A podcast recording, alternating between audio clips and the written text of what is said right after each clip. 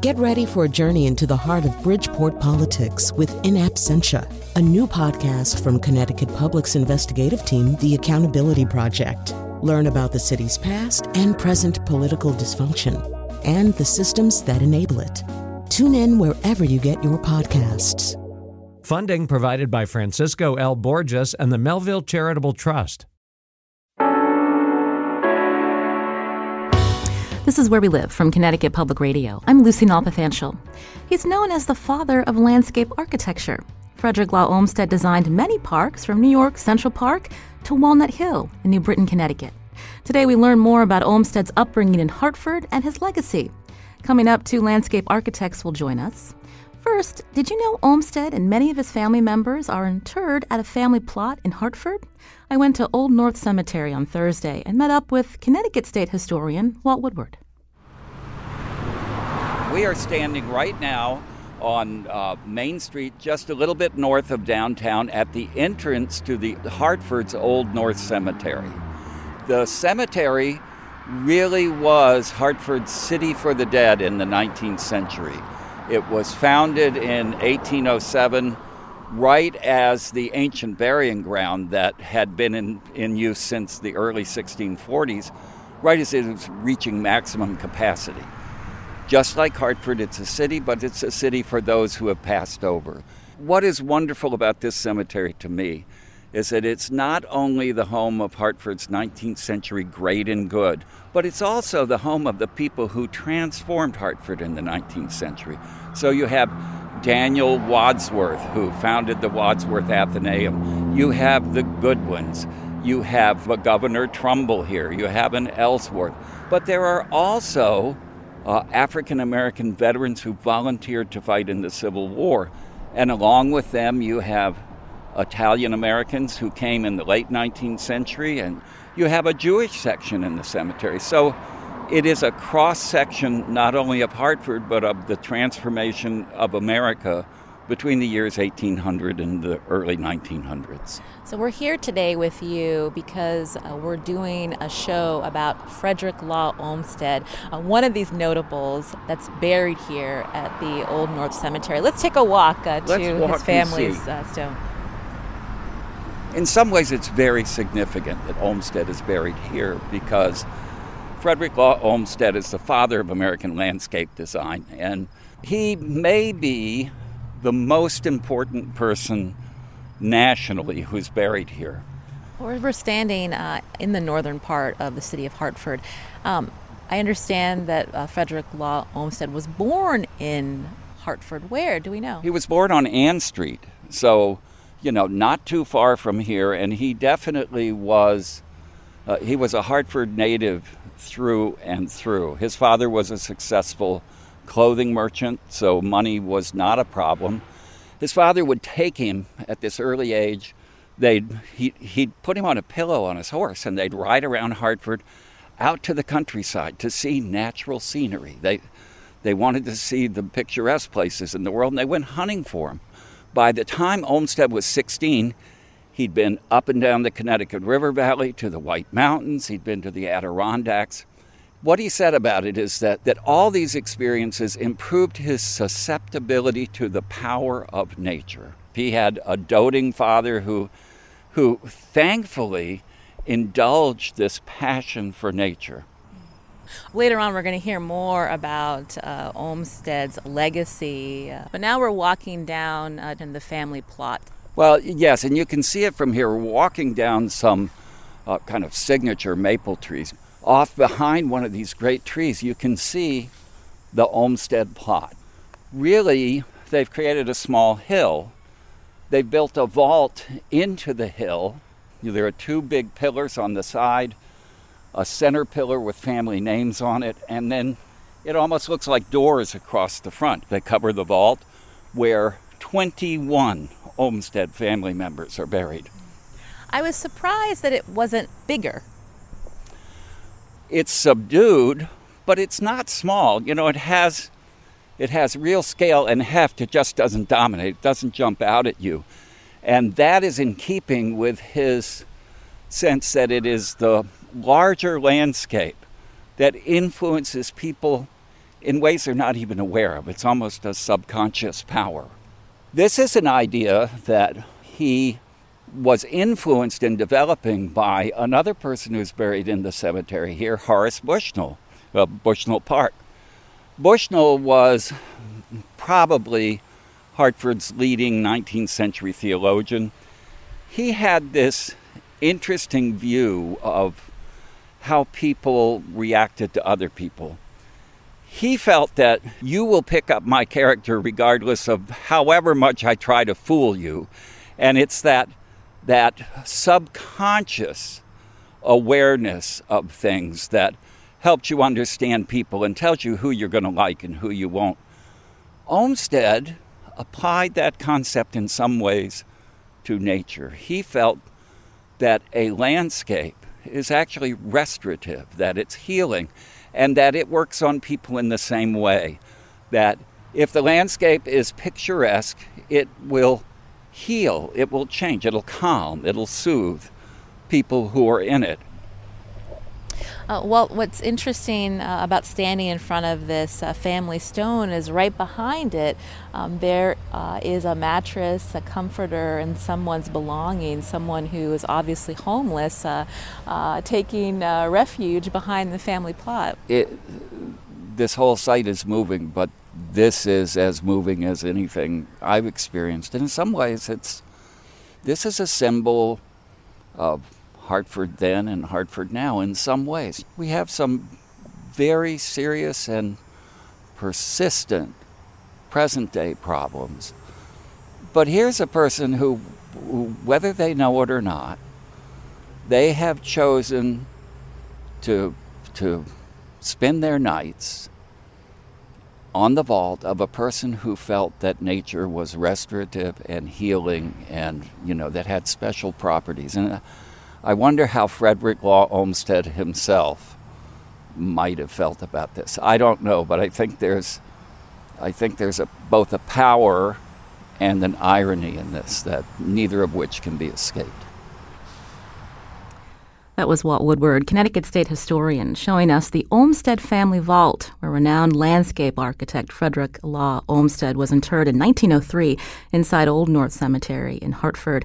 Now, we're learning about Olmsted today. Did you know about his Connecticut roots? Joining me now to talk more about his life, uh, Olmsted's life, is author Justin Martin, who wrote Genius of Place, The Life of Frederick Law Olmsted. Uh, welcome to the show, Justin.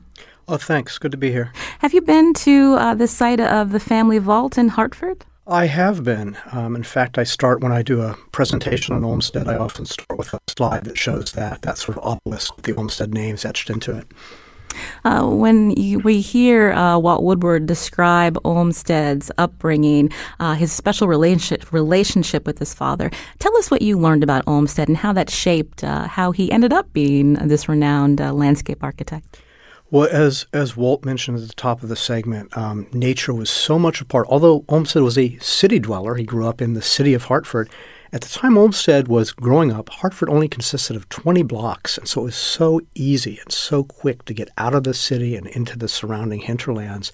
And Olmsted did that frequently. Um, Walt mentioned the the horseback trips that Olmsted would take with his family, where Olmsted would sit on a pillow. His father would put a pillow in front of him on the saddle. Little Olmsted would sit on that. And what I was really struck by about those family trips is Olmsted recalled them as being just silent. His family would, for hours, travel through the countryside surrounding Hartford, just in silent reverence, reverence of nature. That really stayed with Olmsted. The other thing, um, besides just sort of being able to quickly escape out of town, even on foot, um, and even as a young child in a different era when there wasn't so much concern about an unintended child. Olmsted also, it's worth mentioning, while, while at Hartford attended a number of different schools, he was not an apt pupil, and he would often sneak out of school and, again, wander into the countryside. So one cannot overstate how much the availability of the surrounding countryside and Olmsted's experience of it would shape his later career.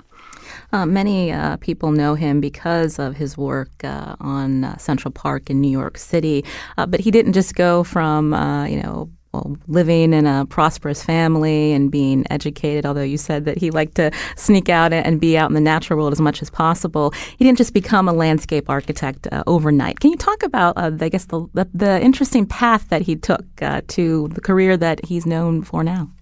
Sure. Well, Olmsted dropped out of school at the age of 14, and not such an unusual um, thing in the in the 19th century, but it certainly meant he was going to have to find a career um, as a as a 14 year old. And he he bounced around a lot. He tried being a surveyor, which was sort of a, a sensible outdoor job, but um, he he liked the swimming hiking and fishing part of surveying, the actual the actual math and so forth didn't appeal to him, so that didn't really stick. Uh, he tried being a clerk in Manhattan. Um, that certainly didn't stick. He didn't like having a desk job, but part of his job as a clerk in Manhattan involved going on board of ships that were docked there and kind of um, inventorying them, and that kind of set off a, a notion in his head to try being a sailor. And he took a sailing voyage to China um, that was certainly great adventure, but he found that he was more of a landlubber. um, so now, um, by this time in his early 20s, he really he was going to have to, you know, he was still casting about looking for a, you know, a, a job he could settle into. He tried scientific farming. Um, and ha- um, worked a couple farms, including one in Connecticut, where on, on the Connecticut coastline. Um, and all of these things, the interesting thing with Olmsted is nothing with him was ever lost. And so, you know, the experiences he's had, even though he's kind of bouncing around from job to job and, and um, um, thing to thing, um, he kind of kept kept all this sort of gathering in his mind, all these different things, the ocean voyage, the, the um, being a surveyor and so forth, the being a farmer. And ultimately, when he had his opportunity, um, that came sort of by happenstance to become a landscape architect to design Central Park. He was he was ready. He brought all these prior experiences to bear, and that's why the design that's why his designs for Central Park and other parks that he would design are so um, special and set apart is because he brought all these other disciplines and ideas to his designs. I was interested uh, before we talk about uh, how he went from uh, designing Central Park to uh, many parks and landscapes around the country. Uh, he also uh, tried journalism, and he. I was curious how you, if you could tell us more about you know where um, he was assigned and how that also influenced his work. Justin. A- absolutely. So so so another in his list of careers before he kind of fell into landscape architecture was being a journalist. And he was a journalist for a startup publication called the New York Times. It was brand new. New York Times, this was a time when you'd had, you know, 10, a dozen competing dailies in a major city such as New York City. So the New York Times was trying to get on the map. The idea they came up with was they were going to dispatch a correspondent to travel through the South. This was in the antebellum period, about 10 years before the Civil War. And they wanted this correspondent to report on um, the agricultural conditions and also the the um, and slavery in the South. Now Olmsted applied for this job. He had a five minute interview with the editor, and he landed the gig. Part of it was because it was a startup. The New York Times was just kind of you know kind of all hands on deck. Part of it was because, as I described earlier, Olmsted was a farmer by trade at this point, and the New York Times figured if we're going to do a, a series of dispatches from the South about agricultural and plant, plantation conditions, who better to send than a farmer? And so Olmsted set out. He took two tours of the southern United States, each lasting about six months, created a whole series, I, th- I think 48, if I remember correctly, of dispatches for the Times. And they were just groundbreaking.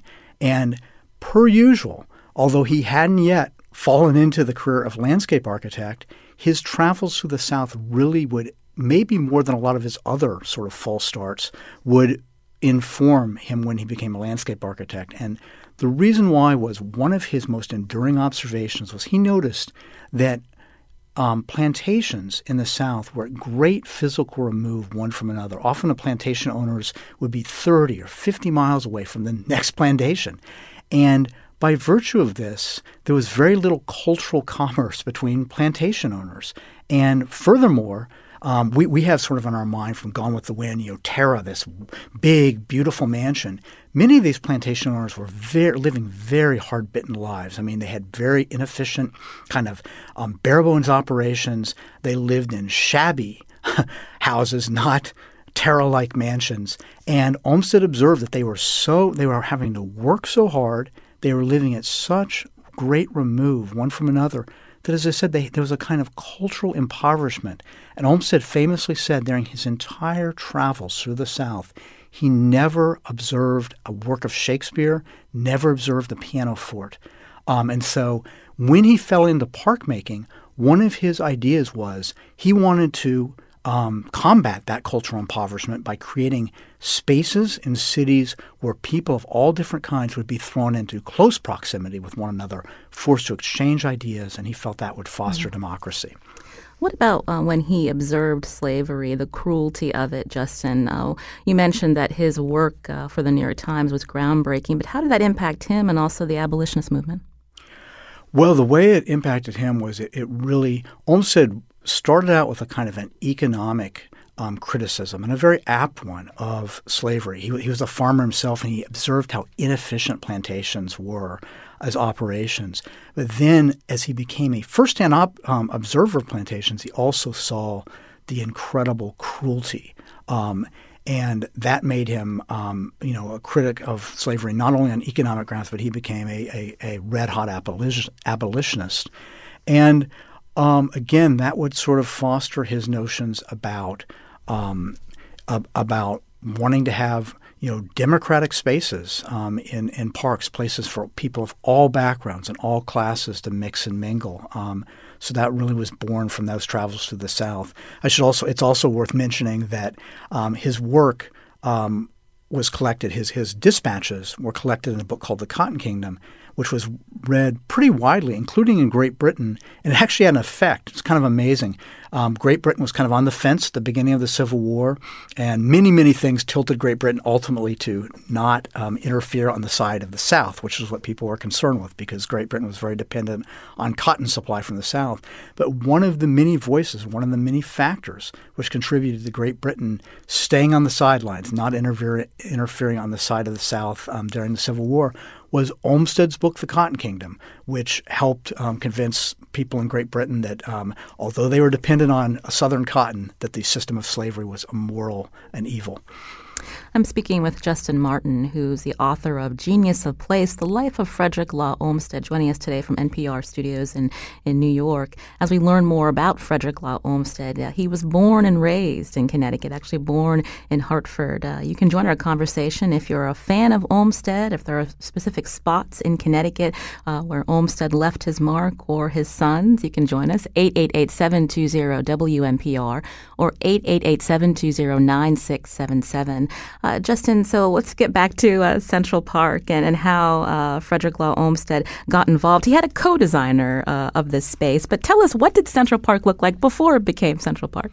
Before it became Central Park and why it became Central Park was it was a central piece of land in New York City that was very unattractive and wasn't really possible to develop very easily. Any, anyone who's been to Central Park has seen the um, what's called Manhattan mica schist, um, the, the piece of rock jutting up out of the ground. Well, while in other parts of Manhattan, it was much deeper below the surface, so you had a lot more soil. In the area that was set aside for Central Park, it was right there at the surface, so you just had the thinnest layer of topsoil, and then this rock that was going to make it hard to develop this piece of land. And it, had, over time, um, it had become the place for so-called nuisance industries. So you had you had people living on this grounds, but they were doing things like raising chickens or raising hogs, things you wouldn't want in in um, you know the populated part of Manhattan, which at this point was beneath 34th Street. Central Park starts at 59th, what's now 59th Street. So it's kind of in the countryside, as it were, outside of the city of Manhattan, which at that point didn't extend that far north, and this piece of very unattractive land with the piece of rock jutting up out of it um, was, as I said, the home for nuisance industries such as hog farmers and also people doing just disgusting things like tanneries where they were creating all kinds of chemicals and effluvents that smell bad. So they'd been pushed up to this piece of land. And um, Olmsted's first job was actually clearing this piece of land, knocking down shanties, uh, clearing swamps, clear, clearing these kind of toxic um, overflow, and getting this piece of land ready for development into a park. Uh, when we think about uh, again the design of Central Park, he had a co-designer. Uh, there was a competition that was involved. Uh, tell us about this uh, this Englishman that Olmsted worked with. Sure. Well, to sort of circle back a little bit, it's, it's, it's, sort of a it's a great backstory to how he connected with this Englishman whose name was Calvert Vaux. And what happened was, I've described how Olmsted had this kind of bounce from job to job and career to career. Well, Olmsted was a very much a victim of one of the major economic crashes of, of our country's history, the crash of 1857. He was unemployed. He had holes in his shoes, Olmsted did. He owed money to almost everyone he knew. And he had the opportunity um, to um, to go to work. He, he found a job where he would be clearing this piece of land. Um, it was a very modest job. Um, he, he was at this point. He simply was. Um, it was the park was to be called Central Park. There was an existing design for the park done by someone else, and Olmsted, you know, at this at this time when he was in economic straits, um, hired on to become the superintendent. Sounds better than it was. It was simply a job that involved clearing this piece of, of very unattractive land. Well, meanwhile, this English trained architect named Calvert Vaux, he perceived that the existing design for Central Park by someone else was was a very poor design. So Vaux started kind of um, um, asking the board of the future Central Park to table the existing design and to maybe have a design competition. And the board agreed. They said, okay, we'll table the existing design, open up a public design competition. At that point, Vaux sought out Olmsted to be his partner for the design competition. And Vaux didn't seek out Olmsted because he because Olmsted had established any kind of reputation as a journalist or farmer or anything else. Vaux saw that Olmsted because Olmsted had been out on this piece of land, um, knocking down shanties and draining swamps, and so Vaux perceived that Olmsted would have some notion of the lay of the land. What Vaux hadn't bargained on was that teaming up with Olmsted, Olmsted, from all these careers he'd had all along the way as surveyor and journalist and so forth, was going to bring this wealth of incredible ideas to their design their design, when the public competition happened, there were going to be 33 contestants. Theirs was just the standout. It was the A plus design, and it was in large part, even though Vaux was the trained architect between the two, it had to do with Olmsted's brilliant, innovative park making ideas. And as anyone might notice, um, the partnership that would grow from that and, and, and would um, be in place for a number of future parks would always be Olmsted and Vaux. It almost sounds awkward to say Vaux and Olmsted. uh, the oasis that many of us now enjoy in New York. My guest today, Justin Martin, author of Genius of Place, The Life of Frederick Law Olmsted. Uh, we're learning more about this Connecticut uh, native, uh, Olmsted, born and raised in Hartford, uh, making his mark in Central Park. And coming up after the break, we're going to learn about the other parks and parkways uh, that Frederick Law Olmsted designed, not only here in Connecticut, Connecticut, but around the country. You can join us too. I'm Lucy Nalpathanchil. Here's the number 888 720 WNPR or 888 720 9677.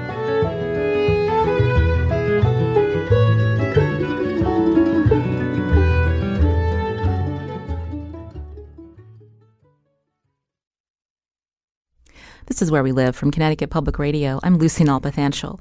My guest today is Justin Martin, who's author of Genius of Place, The Life of Frederick Law Olmsted. We're learning more about Olmsted today, a Connecticut native. Now, we know he's famously known for designing Central Park in New York City. My introduction to him was in Buffalo, New York. I lived near Olmsted's Delaware Park, one of several beautiful spaces Olmsted designed in Buffalo with architect Calvert Vaux. Now, the six parks there are connected throughout the city by parkways lined with trees. Here in Connecticut, Olmsted also created several parks in New Britain, Hartford, and Bridgeport. To tell us more, joining me now in studio is Phil Barlow, founding principal of To, to Design Landscape Architects in New Britain, Connecticut. Phil, welcome to the show. Good morning. Uh, before we uh, talk more about the the uh, mark that Olmsted left in Connecticut, I wanted to take a, a few calls. Uh, Linda's calling from West Haven. Linda, go ahead. Hi, a wonderful program. I'm a guide at the New York Botanical Garden, but to get to the point, I had found out recently of a small homestead on Staten Island that was connected to Frederick Law Olmsted. I think I'm not involved, but I think they are looking for funding. Wondering if you knew about that. Well, that's a great question. Uh, let me start with our local landscape architect, uh, Phil Barlow, who I introduced. Uh, I'm just curious about um, some of these places uh, that Olmsted uh, helped design, this one being on Staten Island that Linda mentioned. Sure. Uh, it sounds like one of the places that Olmsted farmed before he became a landscape architect. Um, I, I, should interject here. I actually I'm on the board of the outfit that um, it, it's his Staten Island farm um, that he that he farmed in the 1840s, and um, it's it's in it's in it's a preserved place uh, as as in, as in it's protected, but it's in great disrepair. So um, the caller was right. Um, there's there's there's an effort underway right now to to try to take this uh, historic structure. The farmhouse is still there, as you might imagine. It's a 140 acre farm. So what it's surrounded by outside of the, of the existing farmhouse are Burger Kings and, and Taco Bells, but the farmhouse is still there on about an acre of land. It's in a state of disrepair, but there's a real effort underway to try to take this historic spot where Olmsted worked for, for four years and, and restore it. Mm. Uh, Phil, who's in studio with me, I mentioned you are a landscape architect. When were you introduced to Olmsted? I was introduced to Olmsted, I think, in school. Um, like many landscape architects, I'd never heard of the profession, much less Olmsted, but was introduced to him uh, in school and have since come to kind of worship at his feet, as most landscape architects do. Now, your firm is in New Britain, uh, so some of our listeners may know that uh, the park uh, behind the New Britain Museum of American Art, Walnut Hill Park, designed by Olmsted. Tell us more. It is. Uh, Walnut Hill Park is, is a pride of New Britain. It's it's an Olmsted park and one of his, his earliest parks, not, uh, lo- not long after Central Park. Uh, but its story began in 1867 when Frederick Stanley, founder of the Stanley Works, wrote to Olmsted and asked him to come to New Britain uh, to design the park around the existing reservoir that Stanley and, and other industrialists had built to fight fires. Uh, presumably, Stanley would have known Olmsted through his work at Central Park and also at Seaside Park in Bridgeport. Uh, Olmsted came to New Britain, uh, presumably stayed at Stanley's house per the invitation, uh, but promptly declined uh, Stanley's invitation to design a park because he responded that there wasn't near enough land uh, to design a park as Olmsted would want and, and as New Britain needed. Uh, Stanley was not a man to be deterred, and Stanley promptly acquired 90 more acres at the bottom of Walnut Hill um, Olmsted came back and did design the plan for Bush uh, Walnut Hill Park that was implemented over the next few decades. Tell us about the design principles, uh, some of the elements within this Olmsted Park, uh, not only in Walnut Hill, but also Central Park, that Olmsted uh, and his co designer became known for. Sure. Uh, as Justin said, uh, Olmsted's designs were deceptively simple. Uh, components would be a large meadow uh, surrounded by a meandering drive, which at that time would have been a carriage drive, uh, informal clumps of trees, um, often a large water body, an irregular shaped uh, lake. And often there would be also a very formal element, a plaza, or as it was called at that time, a mall, a walkway, which would be kind of a counterpoint to his informal naturalistic designs. But uh, Walnut Hill Park has all that except the pond. There is no uh, no lake or water body. Uh, you mentioned that um, uh, some may not even know what it means to be a landscape architect. So tell us more about you know what led you to uh, follow this trade. Sure. Um, as a kid, I always wanted to be an architect, um, not knowing about the profession. But discovered landscape architecture through a uh, a trip through the course catalog and discovered that landscape architecture was really what I was attracted to with architecture. Uh, spaces between the buildings, if you will, and open spaces. Uh, so that did lead me to the profession. Um, it, it's a great profession, designing outdoor spaces, uh, much as Olmsted um, kind of led the way. Mm. So, not necessarily uh, designing a, a garden uh, or park with uh, gardens, but uh, spaces that connect. that also um, the roadways are also you know part of the plan, and not a park just stuck in a particular spot. Correct. Yeah, we like to say that the landscape architecture is everything outside the building. Uh, so we're creating spaces, uh, places for people to use to complement the architecture. You can join our conversation about Frederick Law Olmsted, 888-720-WNPR. Uh, Hank's calling. Hank, go ahead. Hank, are you there? Oh, it looks like uh, Hank cannot hear me. I'll try uh, Jim in Cheshire. Jim, go ahead. Hi, good morning. Thanks for taking my call. I just wanted to say that I've been introduced to Frederick Law Olmsted when I first attended the Lawrenceville School, a prep school in New Jersey, south of Princeton. And he designed what's called the circle there, where the sophomore and junior houses ring this great circle. And it's one of the defining characteristics of the school. And I wanted to know if any of your guests are familiar with his work there. Uh, Jim, thank you for your call. I'll go to uh, Justin Martin, who wrote uh, Genius of Place, The Life of Frederick Law Olmsted. Uh, Justin, are you familiar with this location? I'm not familiar with the location, but that's all to say. Olmsted was such a busy person and so in demand. Um, in the 19th century, he did a huge amount of work on not on And as the gentleman who called alluded to, not only um, he's remembered for his parks, but he also designed the grounds of schools, private homes, the U.S. Capitol, and on and on down the line. So it's it's kind of awe inspiring when when when when you think about. It. I mean, at a time before air travel or the telephone, somehow Olmsted was able to get all over the country and um, um, you know do do sort of sort of seed the country with his various designs. We got a tweet from a listener, Christina, who writes that in 1845, Olmsted came to Waterbury and worked on the farm of Joseph, Joseph Welton at the recommendation of Fred Kingsbury. Uh, Phil Barlow, who's the local architect, what can you tell us about that? Uh, certainly, that, that was part of Olmsted's education. Um, as Justin uh, alluded, he followed many paths and went down many roads before he discovered his, his true passion. Uh, but yes, that does sound familiar. We also heard uh, from Zach on Facebook that Olmsted uh, Sr., uh, Frederick Law Olmsted, designed the grounds of the Hudson River State Hospital in New York, also the Institute of Living campus here in Hartford. Uh, so, uh, Justin Martin, again, who's joining us from NPR studios, uh, tell us more about how he became in demand and some of the other places he left his mark. Sure. Well, Central Park was uh, was the ultimate calling card, as you might imagine. It got reviewed the way they review the opening of a, you know, these days of a movie. Back in those days of a Mozart um, symphony or something, um, and so the you know, it got rave reviews in the press. It was the ultimate calling card, um, and by virtue of that, Olmsted became very in demand. Um, cities at that point were sort of um, in the model of Manhattan were very dense, and and and um, there was a sense that if land wasn't set aside now, um, they were just going to fill in. and so places like Buffalo, where you said you spent time, um, they were wise enough to um, consult with Olmsted and Vaux and to set aside land when there was still land to be set aside in the what's now the inner city of these communities, places like Buffalo, Louisville, Milwaukee all of them approached Olmsted, and he designed wonderful parks for all those places. And as I mentioned earlier, you mentioned the the um, um, the grounds of a of a hospital. I mean, Olmsted's work. It wasn't only um, we, we remember him for his park work, but it was also hospitals and schools and private estates, um, just a, a, huge number of different clients that, that, that reached out to him. Uh, Phil Barlow, who's in studio with me, founding principal of To Design Landscape Architects in New Britain. I believe uh, Olmsted also um, was involved with Trinity College in, in, Hartford. Tell us about that.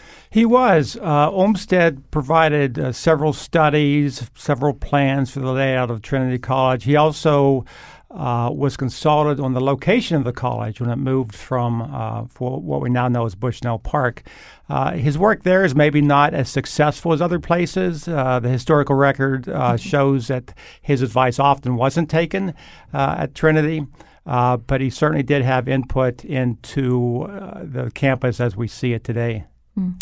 Uh, Justin Martin, you know, you mentioned uh, all of the different places that, uh, or some of the different places that Olmsted uh, worked and designed. And I'm curious, um, as you've mentioned how cities have changed and population has changed, are some of these designs uh, still in play? Are these parkways uh, for cars to travel? do they still work in these areas?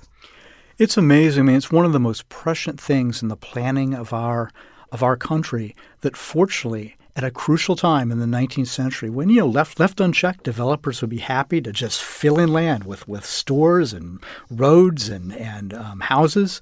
And so at a crucial time what happened was all in all of these what you now think of as the inner city the inner city of buffalo the inner city of milwaukee the inner city of louisville um, you had these wonderful cultural bequests which were created by olmsted. And in a way it's helped lead to a trend in cities all over the country where people are now moving back into um, the central cities because partly because they have good bones, is the term people often use. They're nice, nice buildings that can be turned in that were maybe warehouses that can be turned into apartments. Also, there's often a lot of sort of the civic um, aspects of a city, things like the ballet and opera and museums and so forth, are often in the middle of the city. And along with that, all those Olmsted parks. So if you go, if you look at a place like Detroit or Milwaukee or what have you, the fact that these parks were, as, as the trend towards suburbanization happened, the fact that these parks were part of the what what became the inner city made that inner city a draw for some of the trends of the 21st century of people moving back into those places for their cultural um, value. Uh, Olmsted showed the value of, of green space, uh, and I'm curious how that might have influenced the conservation movement. Sure. Well, Olmsted had kind of wore two hats, um, and they're more separate than they might appear. He he he was very involved in in um, conserving these spaces in the middle of cities, but he also became very involved in the preservation of natural spaces, such as Niagara. He was he was um, a, a, key figure in the preservation of Niagara Falls, um, the preservation of Yosemite Valley, and so this was kind of a different hat that Olmsted wore, where he wanted to um, take natural places um, that were wilderness or, or uh, um, you know, they, they weren't part of cities and although he he would try to come up with you know sort of minimal you know maybe maybe a pathway that would allow um, and railings at Niagara Falls that would allow people to have a nice view. Here he was much less obtrusive. His his goal here was to preserve natural spaces, which which were also he perceived as a as a inveterate traveler, as someone who traveled all over the country by train. Olmsted was one of the very first people to really notice that some of the natural places like Yosemite were under siege from from industry, from logging and so forth, and so he led the cry to to preserve these spaces. Mm. Uh, Phil Barlow, who's with me, uh, who is a landscape architect uh, from New Britain, Connecticut. You mentioned uh, briefly Seaside Park in Bridgeport. Um, tell us more about how um, Olmsted's mark. Uh, did that help uh, make uh, Bridgeport, uh, you know, be known for uh, those green spaces? I know there's the the Beardsley Zoo, which is also part of that area in Buffalo. The Buffalo Zoo is near Delaware Park, and that was also seemed to be like a natural place to put these uh, um, institutions. True. So Bridgeport is known as a park city. Um, I think Olmsted has a lot to do with that. Um, he designed Seaside Park at the bequest of P.T. Barnum. Uh, and that's went on to become a very successful uh, Bridgeport Park, certainly. And also Beardsley uh, Park was designed by Olmsted, so he certainly left his mark on on Bridgeport, uh, as he did in New Britain mm-hmm. Uh, and Hartford.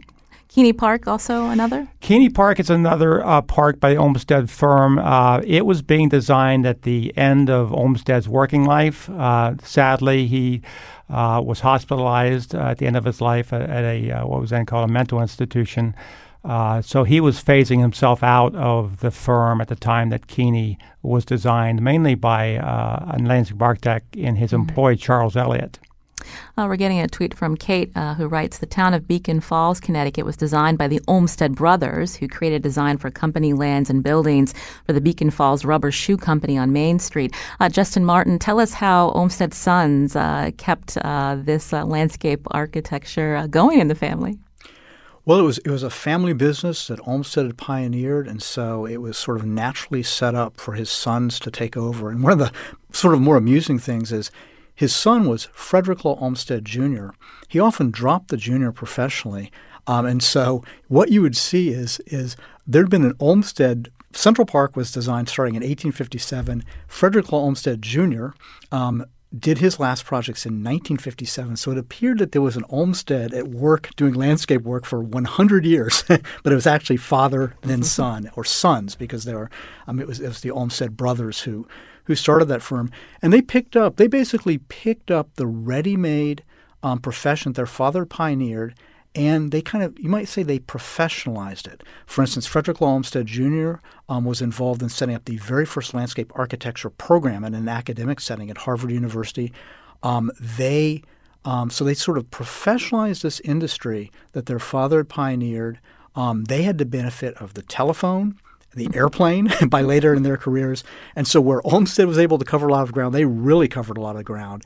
And the person who sent that tweet, I believe, made allusion to um, some corporate work. As you might imagine, one of their one of their main projects, the Olmsted brothers, along with park work and so forth, was doing a huge amount of corporate campuses, and which was something Olmsted Senior was not so involved in the 19th century. But in the 20th century, they did a number of corporate campuses, including, um, I believe, the Aetna campus, which I believe is in Hartford. So. right around the corner from uh, where we are located. Uh, Justin Martin, again, is author of Genius of Place The Life of Frederick Law Olmsted. Uh, he's going to stick around with us uh, from NPR studios in New York City. But I want to thank Phil Barlow, founding principal of To Design Landscape Architects in New Britain, to tell us more about Olmsted's uh, mark uh, here in Connecticut. Thank you, Phil. Thank you.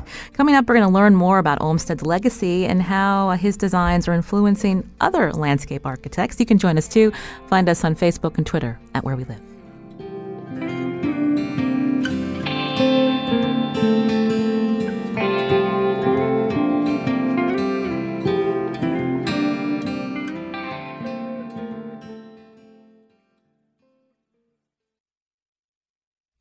This is Where We Live from Connecticut Public Radio. I'm Lucy Nalpathanchil. The work of landscape architect Frederick Law Olmsted is found around the country. Olmsted was born and raised in Connecticut, and we're learning more about him today uh, from Justin Martin, author of Genius of Place, The Life of Frederick Law Olmsted. Uh, we wanted to hear more from uh, landscape architects about how uh, their work has been um, uh, influenced by uh, Frederick Law Olmsted. So we're going to be hearing from Becca Sturgis in just a little bit, principal landscape architect architect at Reed Hilderbrand, uh, who runs their New Haven office. Uh, but uh, Justin, when you've been doing your research, I'm curious um, when people think about Olmsted today, are they aware of all the places uh, where he designed? They certainly are. The the list is just massive. He was he was a really um, he had sort of scattered energies as a younger man. He focused those energies as a landscape architect, and it is remarkable, particularly in the 19th century where he was restricted to horse and train travel, how many places he went and how many projects he was involved in. And just to give a partial list, I mean, everything from the campus of Stanford University all the way out on the West Coast to the Biltmore Estate in Asheville, North Carolina, um, a massive sprawling estate um, that was owned by William Vanderbilt, then the richest man in, um, um in the world, um, to um, parks in Milwaukee, to the grounds of the Capitol in, in Washington, D.C. so he, he, he spread his work far and wide, kind of like an app, a Johnny Appleseed of landscape architecture. uh, Becca Sturgis is now joining us by phone. Becca, are you there? I am. Hello. Uh, thank you for calling in today. Uh, we were learning about uh, how uh, Olmsted has done so much in our state of Connecticut and how he found inspiration from his upbringing uh, in Connecticut. I'm wondering um, uh, when you were introduced to Olmsted and how that influenced your work. I was introduced to Olmsted, I think, when I was, you know, about three in New York City. Um, and I was playing in Central Park, and uh, I, I think basically overheard my mother talking to someone about why the park was so great, and um, I don't remember her saying Olmsted, but I kind of remember coming to a stop and being like, "Oh, this was this was made," and I think that's the sort of moments that I think many of us have had where you think something is a given, you think it's always been that way, mm-hmm. and suddenly you realize it was a creation or or it's been you know impacted. Um, but I didn't hear. I think um, Bill was saying this too. Like I I didn't actually know there was a profession of landscape architecture until I was in my twenties. Um, so somehow, despite that incredible interest and love of parks, um, both small parks, town parks, national parks, that I had had for a long time. I hadn't realized that there was a profession where you could be involved in making landscape. Mm-hmm. So we heard earlier about uh, how Olmsted uh, and his co-designer, uh, when they were working together, Calvert Vaux, uh, how they connected uh, these spaces together um, and the principles of bringing people into these parks, even if they're from different walks of life. I'm curious about what the principles are that that you use that, that to design, and if they uh, are drawn from Olmsted's work at all. Yeah, it's such a great question, and absolutely, I think his um, something I was I was thinking about in terms of this program today is that in some ways because Olmsted came very much out of the farming tradition in America and identified as a farmer for you know such a period of his life, he really thought of the land as something that was productive and something that contributed to the very essential parts of what makes life and what makes a society. And I think a funny thing has happened over the last, you know, a hundred plus years where we often have started to think of nature or plants as ornamental and in some way not essential to the functioning of our lives. And I think one of the things that Olmsted did that we constantly try and do is think about what's most essential and how can we bridge kind of natural systems and what humans need to live happy and successful lives.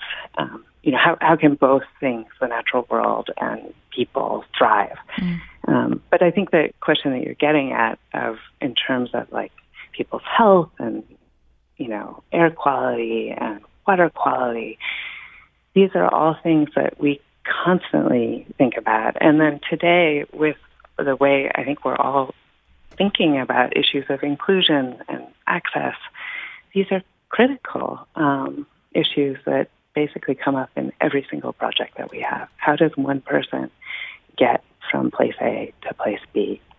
Um, and in Connecticut, where we have a lot of interesting topography, we ha- you know the ground really shifts, and um, it's hard for many people to get around. And so, how how do you make that work for people? Oh, we got a, a, comment on Facebook from from Orlean who writes that the building of Central Park meant the destruction of Seneca Village, a large community of African American landowners, um, and she wanted us to acknowledge how indigenous and Black communities have been displaced and devastated by uh, a development. And I'm wondering if if you could uh, talk a little bit about that.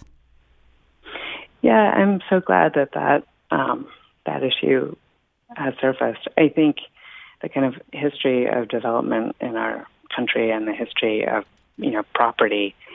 Um, and often, you know, there people use language or even you know believe that they're making the world a better place, but the, some of the assumptions that are used for you know making these great new places um, don't acknowledge the suffering that that is you know happening to others. And I, I think that that happened in Central Park, but it happened in many, many other places as well. Uh, Justin Martin's with us, who wrote Genius of Place, The Life of Frederick Law Olmsted. Justin, uh, did you want to add to that? I know you live in New York City as well.